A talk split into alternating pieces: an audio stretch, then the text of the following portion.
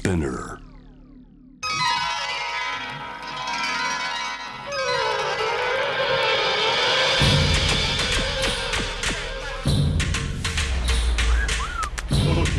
カリークラブ TOKIO カリークラブ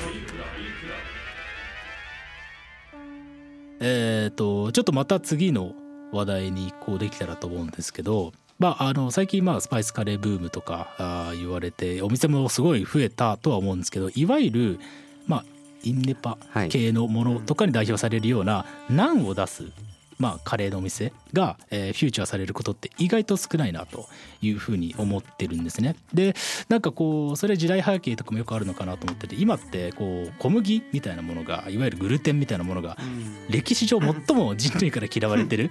あんなもう穀物の恵みとか言ってたのにみんなこうグルテンダイエットだとか言ってみたいなそういう背景もあるのかなと思ってる中でカレーと小麦のお関係性というかをもうちょっとこう深掘りしていくっていうのもちょっとお二人と話してみたいなと思うんですけれどもちょっとまず稲田さんははい。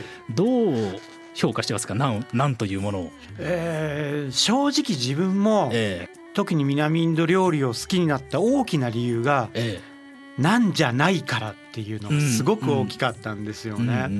で別になんか嫌いとかでもないんですけどそこに興味が持てなかったところにえあんなザバザバ汁かけて米でわしわし食べるこうミールスみたいなものを知って、ええ。まあ、そっからハマったみたいなところがあるんで、まあずっと長いことえこうなんとはちょっと距離を置かしていただきますねみたいなええ。スタンスだったんですけどうんでもなんか最近そうでもなくなってですね。はい。大体僕何でも一周しちゃうんで。ええ欧風カレーも一周してなんかええ良くなってきたみたいな感じで、なんいいなってお思い始めてですね。でうん。最初は昔からやってるインド料理屋さんのなんてうん。そんなに甘くもないしそんなにふかふかもしてなくって香ばしくって。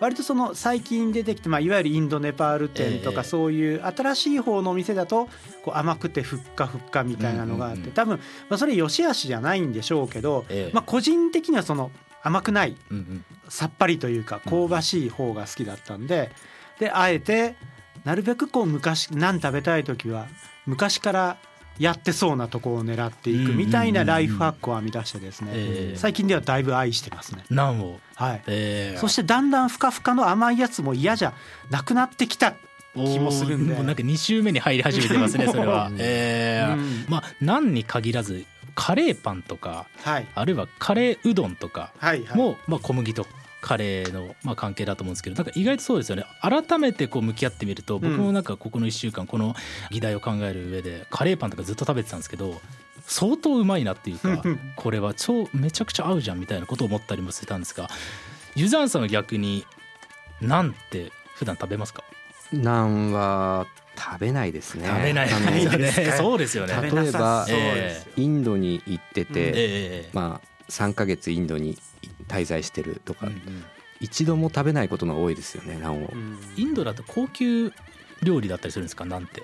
ナンは本当にいいレストランに行ったら、うんそのタンドール窯がまずあるレストランじゃないええとナンを焼かない、はいはいはい。しかもそうですねナンを食べる文化ってやっぱ庶民の中にはないですよね。チャパティを食べるか、うんうんうん。あの米の文化圏だったらお米を食べる、えナンよりは食パンの方が食べてるんじゃないかって思うぐらい、ーあそうなんですね、へえ。でもまあナンが嫌いってわけじゃなくてえちょっといいレストランに行ったらナンを注文してみようかな。普段食べ食べないしとかえええ。いうことはありますけどね。あでなるほどで結局そのナンを食べてみてうんうんうん。チャパティの方がうまいなと思うんですけどね。毎回。じゃあ割とこうあの2週目に入り始めた稲田さんとはちょっと違うというかまだあーなんていうものに懐疑的というかチャパティの方がうまくねえかっていう。多分僕はあの少し原理主義的なところがあるんではないのかなと思うんですよね。うんその稲田さんがあのいろんなものを許容していけるタイプなところ、僕もそうありたいとは思うんですけど、うん。やっぱりそのダールをえ日本で作ってみて日本のお米にかけようって思わないとかっていうのは、そのインドに住みすぎてて、ええ。あのその時のものが食べたいから作ってるってところが大きいんだと思うんですよね。でー新しいものを開発したいとかっていうよりもやっぱ食べてたものを食べたいっていうところに帰っちゃうんだと思うんですよね。ぱね原理主義からは離れられないですよ。そして僕もさっき言いましたけど、えでもそれはチャパティの方が美味しいって思います。正直。チャパティの美味しいですよね。の方が美味しい。だからさっき言った僕そのええ昔のお店のナンっていうのもいかにちょっとでもチャパティに近いナンにたどり着くかみたいな。あー薄くしてほしいっていう。ええ。そうそう。そうですね。よ甘さとかそういう発酵とかの方向じゃなくてはい粉の味粉の味でに近い方がうんそうそう。こう香ばしくてね、ええうんちょっとこちょっと焦げてて。チャパティはもっとみんな食べた方がいいと思いますね。食べた方がいいですね思いますよね。うんうん。いやいやいや。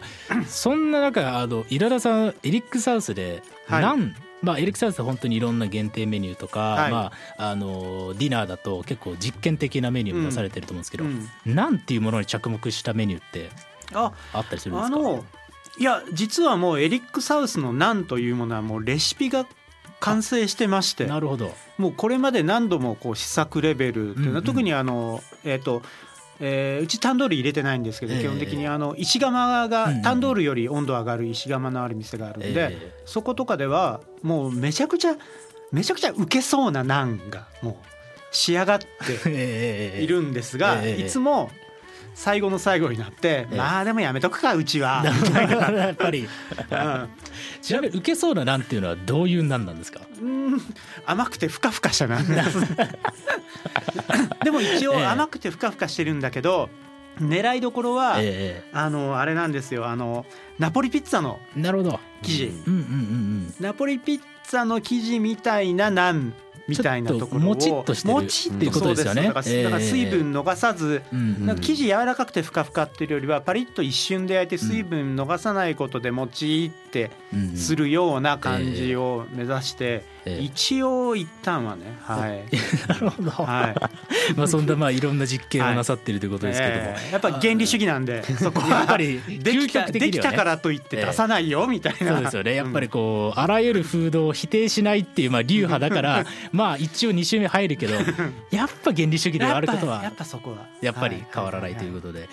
だから湯沢さんは、はい。あのまあ何に限らずこうお米以外で食べるまあカレー、まあ、さっきはい。あの僕カレーうどんとか、はい。カレーパンとかって話出ましたけどそういうもので好きなものってあったりしますか、いやカレーうどんもええ。美味しいと思うしカレーパンも美味しいと思いますけど、ええ。そのカレーうどんってやっぱりもう全然インド料理と関係がないので関係ない。そうですよね、ええ。カレーというくくりの中にうん。で日本で呼ばれているけれども、え。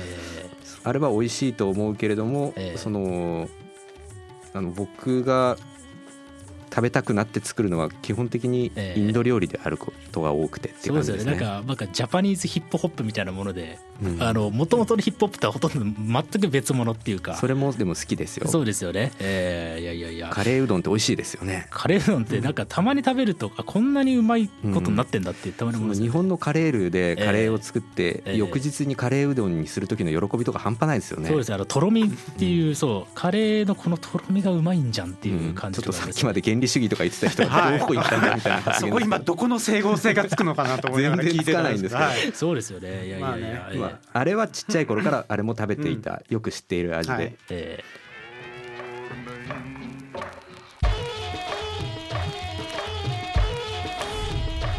トキオカリークラブ TOKIO カリークラブ